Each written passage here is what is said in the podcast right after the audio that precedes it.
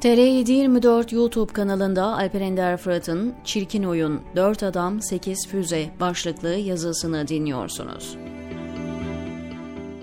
Hatırlayacaksınız 2014 yılında 30 Mart seçimlerine az bir süre kala internete düşen bir ses kaydı Suriye'ye muhtemel bir saldırıyla ilgili konuşmaları deşifre ediyordu. Dönemin Dışişleri Bakanı Ahmet Davutoğlu, MİT Müsteşarı Hakan Fidan, Dışişleri Bakanlığı Müsteşarı Feridun Sinirlioğlu ve Genelkurmay 2. Başkanı Orgeneral Yaşar Güler'e ait olduğu söylenen dört ses Suriye'ye ilişkin konuşmalar yapıyordu. Bu dört ismin konuştuğu şey Suriye'ye saldırabilmek için bir gerekçenin bulunması meselesiydi.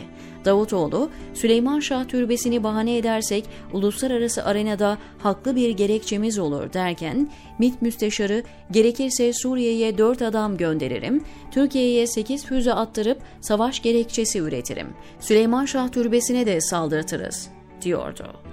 Bu ses kaydı o dönemde uzun süre tartışıldı. Bu konuşmanın deşifre olması belki de o dönem Türk askerinin Suriye gibi bir bataklığa saplanmasına belirli bir sürede olsa engel olmuştu.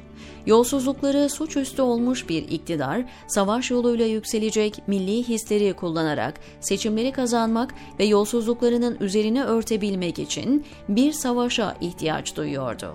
Ülkenin en kritik makamlarında oturan dört kişi de Suriye'ye girmenin gerekçesini nasıl oluşturabiliriz diye toplantı yapıyordu. Bir iktidara seçim kazandırabilmek için ülkeyi yönetenler binlerce askerin anlamsız yere hayatını kaybedeceği bir savaşa girmekte bir beis görmüyordu.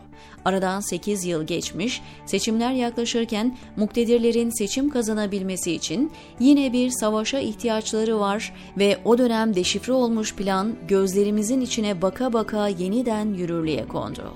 Suriye'den Gaziantep'in Karkamış ilçesine hem de okula isabet edecek kadar adrese teslim bir füze atıldı. Adeta neden hala bekliyor, kara harekatını yapmıyorsunuz der gibi bir füzeydi bu.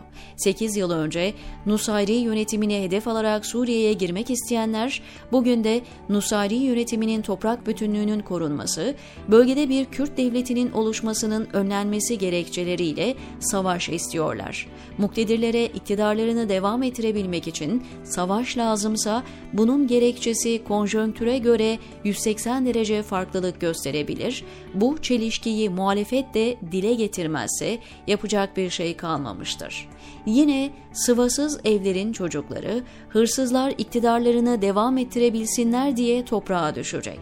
Şehitlik övgüleri düzen, vatanseverlik destanları yazanların hiçbirisinin çocuğu savaşın o kirli yüzüyle hiç tanışmayacaklar. Öteki mahallenin çocuklarının kanlarıyla elde edilen iktidarın bütün nimetlerini tepe tepe yemeye devam edecekler. On yıllardır göstere göstere devam ettirilen bu çirkin oyun, itiraz eden kim varsa vatan haini ilan edilerek derdest edildi. Gerçek vatan hainleri bu oyunu aynıyla sahnelemeye devam ediyor. TSK'nın Suriye'ye girmesine karşı çıkan kim varsa 8 yılda ordudan atılıp tutuklandığını bir kere daha hatırlatalım. Bununla birlikte HDP kitlesi bu tehditle yola gelir, seçimlerde AKP lehine ikna olma garantisi verirse politika 180 derece tersine de dönebilir.